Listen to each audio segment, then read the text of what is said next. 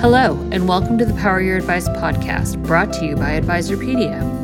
In this series, we interview innovators from across the financial services industry to help you understand who they are, what they do, and why that matters to you and your clients. And now, please join your host, Doug Heikkinen. Hello, and welcome to the podcast.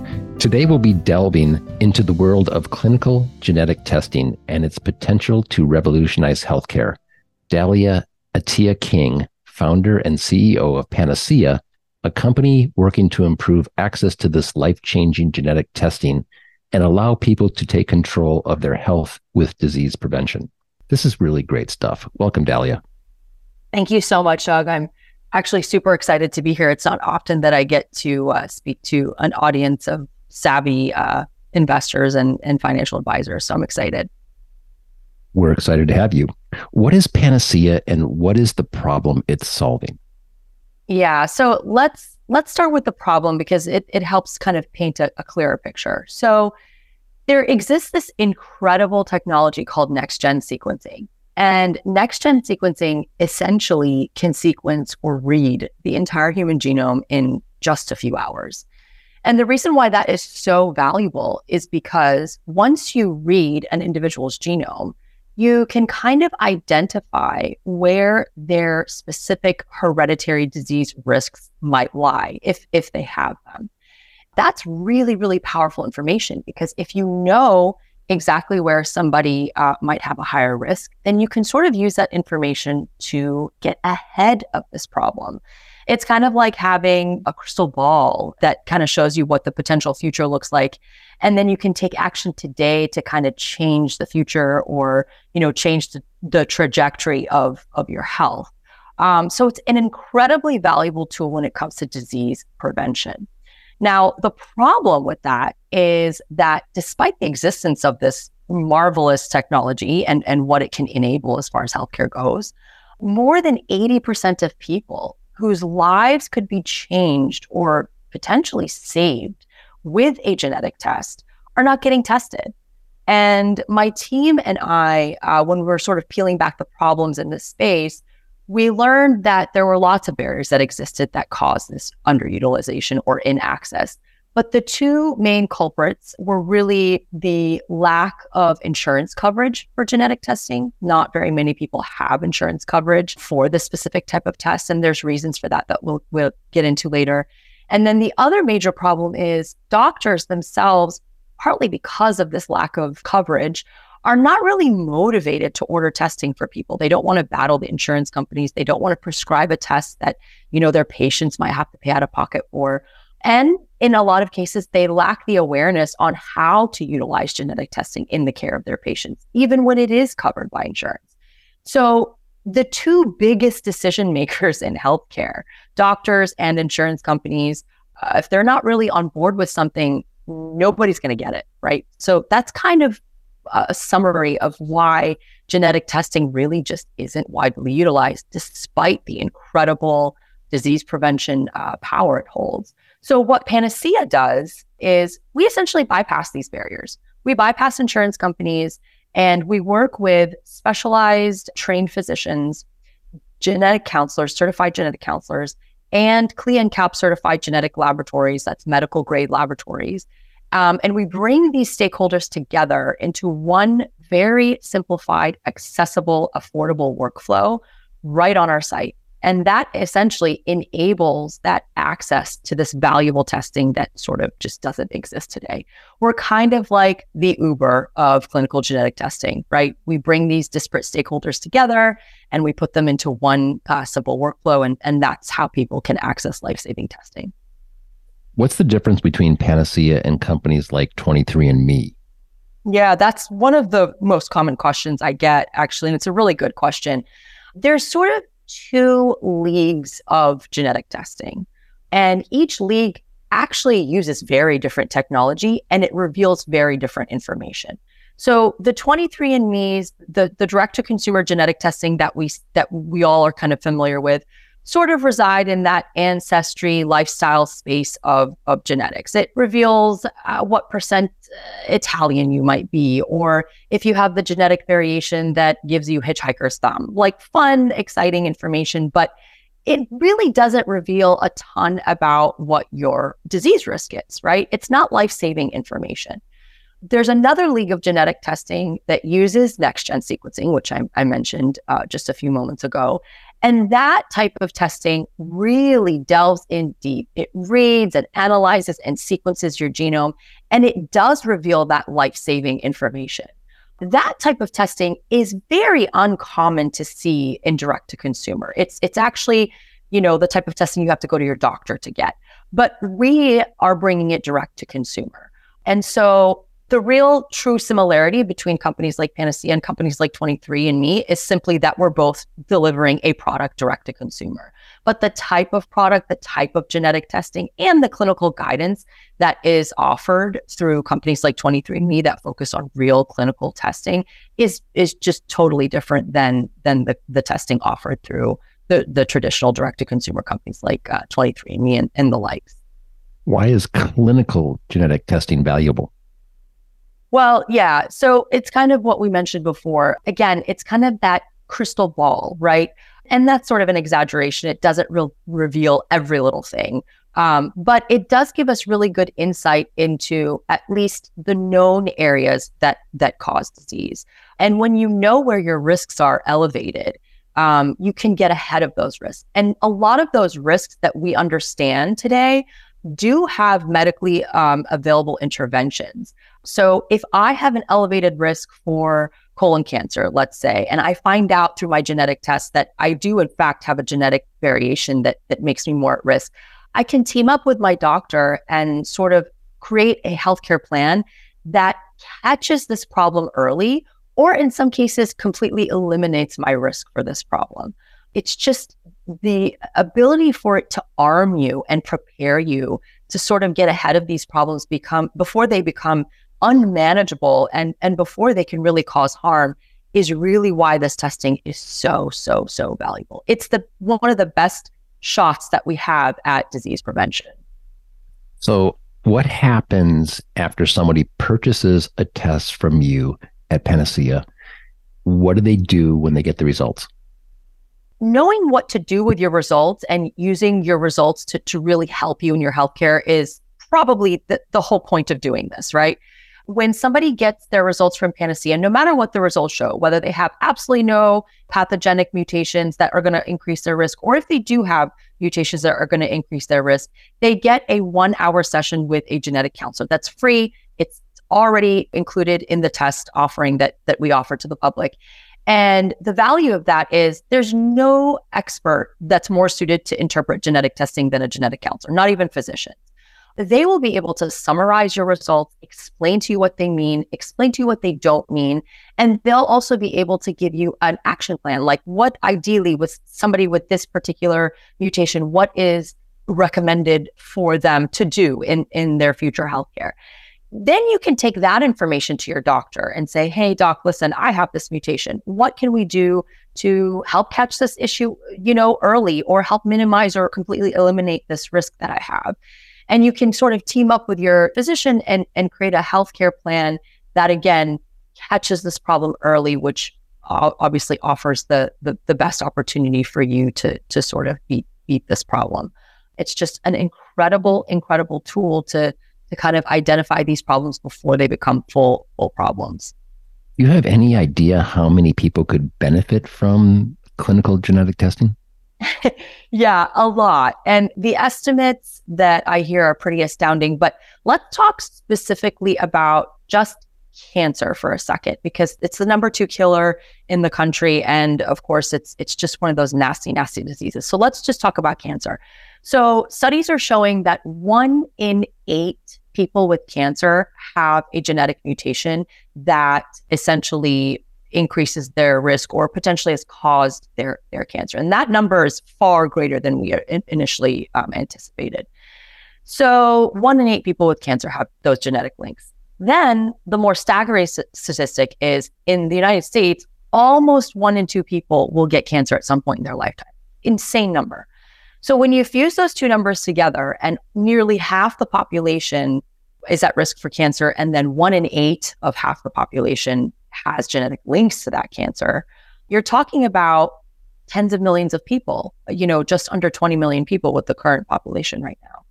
It's not 10 people and it's not 5 billion people, but it's millions and millions of lives that could be changed or saved with a simple genetic test. So, why don't insurance companies cover clinical genetic testing more widely if it could prevent disease for millions and save them money in the long term care of patients? That is one of the most powerful questions that my team and I really were asking um, in the beginning when, again, when we were sort of digging into this space. It makes perfect sense to assume that an insurer would want to fund a test that would lower their spend over the long term care of the patient. But here's the crazy thing we found you and I care and are going to care about our healthcare and our, our wellness for the rest of our lives, de- for decades and decades, hopefully. Our insurer will only care about our healthcare and wellness for as long as we are paying them to care about our health and wellness. And ironically, in the United States, the average insurer retains a paying member or paying client for only about three years. So the timeline in which you and I are valuable to the insurer is super, super short. And so every single healthcare decision that they make for us when we are paying them in that short window revolves around that timeline. And if the healthcare product or service is not going to necessarily be a good return on investment in that three year period, they're not going to cover it. So when it comes to something that has a long-term ROI, like genetic testing, it's valuable over your, your lifetime because it's a risk assessment. It's not really a sound financial decision, believe it or not, for the insurer to cover a test like this because it doesn't really yield a lot of return in that three years. And if you're at risk for developing cancer in 10, 15 years, it's not really their problem because it's not likely that they're going to have you as a paying member in 10, 15 years. Unfortunately, it's very, very beneficial for you to get this test because you're going to care about your life in 10 or 15 years, but it just doesn't make sense for the insurer. And that's really why uh, genetic testing isn't universally covered by insurance companies. It's not a good investment for them. Is this something I can get from my doctor? Traditionally, clinical genetic testing is something you can get from your doctor. But again, the, the, the things that we discovered are that doctors are actually not widely prescribing genetic testing. And it's not because they don't know it's valuable. It's simply because they know that insurers are not going to cover it nine times out of 10. And they really struggle to keep up with the ever changing landscape of genetics and genetic testing. They're just not motivated to order genetic testing for people. And so if you walk up to your doctor today and say, Hey, doc, I want a test, nine times out of 10, they're going to say, You don't really need it. You don't have a really lengthy family history of problems. You don't have a personal history of problems. And they're probably going to just, you know, sort of poo poo the idea. And that's again partly why very few people are getting genetic testing. Even if your doctor does order the test for you, and, and a lot of doctors might order the test for you, you're going to have to battle your insurance company. And then you're going to have to pay out of pocket thousands of dollars for, for this test in some cases. Um, in some cases, you might be able to get a kind of abridged tiny test for a couple hundred dollars, which is great, but again, missing a ton of information, not comprehensive. So it's just the landscape for healthcare right now is just totally not conducive to making this test widely accessible to people. You mentioned whole exome sequencing. Is that the standard type of clinical test used today? I wish it was. It's not. Whole exome sequencing is one of the most comprehensive, just second to whole genome sequencing. And whole exome sequencing literally reads and sequences every single known human gene. So it misses nothing. But the standard of care today, when people are able to get genetic testing, is something called a panel test, a panel genetic test. And it's essentially a cherry picked list of genes, maybe two genes, maybe a hundred genes. And those genes are the only genes in your exome or genome that are looked at. The problem with that is, again, you're missing what you're not looking at. And science changes constantly. And so if you get a test today in five years, three years, you might have to get another test because the panels are going to change, the genes are going to change. Um, your genes are not going to change, but the the genes of interest in the panels change. We have decided as a company to promote what is best for people, and what is best for people is comprehensive genetic testing. It's more cost effective over the patient's lifetime, and it's more comprehensive information. We are trying to make it the standard of care, although it's not the standard of care today in genetic testing. What's the average cost of comprehensive testing like WES today? Mm-hmm, yeah. Whole exome sequencing today at a reputable laboratory is quite expensive. I just received the latest average pricing yesterday. It literally just fell on my desk yesterday. It's about $9,500 at a reputable lab. We are totally changing that because, frankly, $10,000 for a comprehensive test that could save your life really is just unfair. We collaborate with genetic laboratories and specialized physicians and genetic counselors who have the same mission we do, which is to make this test more accessible to, to more people. We bring all of those particular services the genetic counseling, the labs, the at home tests that the labs offer, and physician guidance direct to consumer for $1,000 or a little under with certain promotions and, and discounts. Although $1,000 might not be totally accessible by everyone, it's substantially cheaper than the average, which is nearly $10,000 today. Um, and we are chipping away at that cost slowly as well um, with better business practices. Um, and hopefully we'll, we'll make it even more affordable for people in the years to come. So, how accurate is this stuff? It's pretty accurate, actually, with a reputable laboratory that really knows what they're doing, that's using, you know, state of the art machinery and offering next gen sequencing you're talking about really high specificity and sensitivity, like 99.9% on both. So the false positives and the false negatives are really, really minimal. They happen. It's not that they don't happen, but they're so, so rare. And these labs also implement redundant technologies that sort of try to catch these errors as well. So by the time the final results are out, the errors are just so, so minimized. How about data privacy? It's it's a major concern in healthcare, especially now in genetics what processes are put in place to safeguard someone's genetic data? Yeah, good question. Big topic of conversation.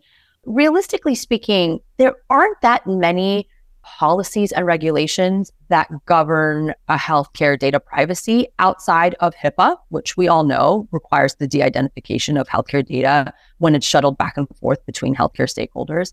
And then there's another law called GINA, which is specific to genetics and genetic testing. And it basically prevents health insurers from discriminating against you for your particular genetic makeup.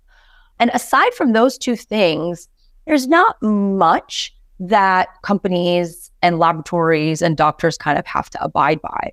A lot of companies do a good job of really keeping data protected as far as keeping it away from hackers. Um, but there's no really fail safe way to do that.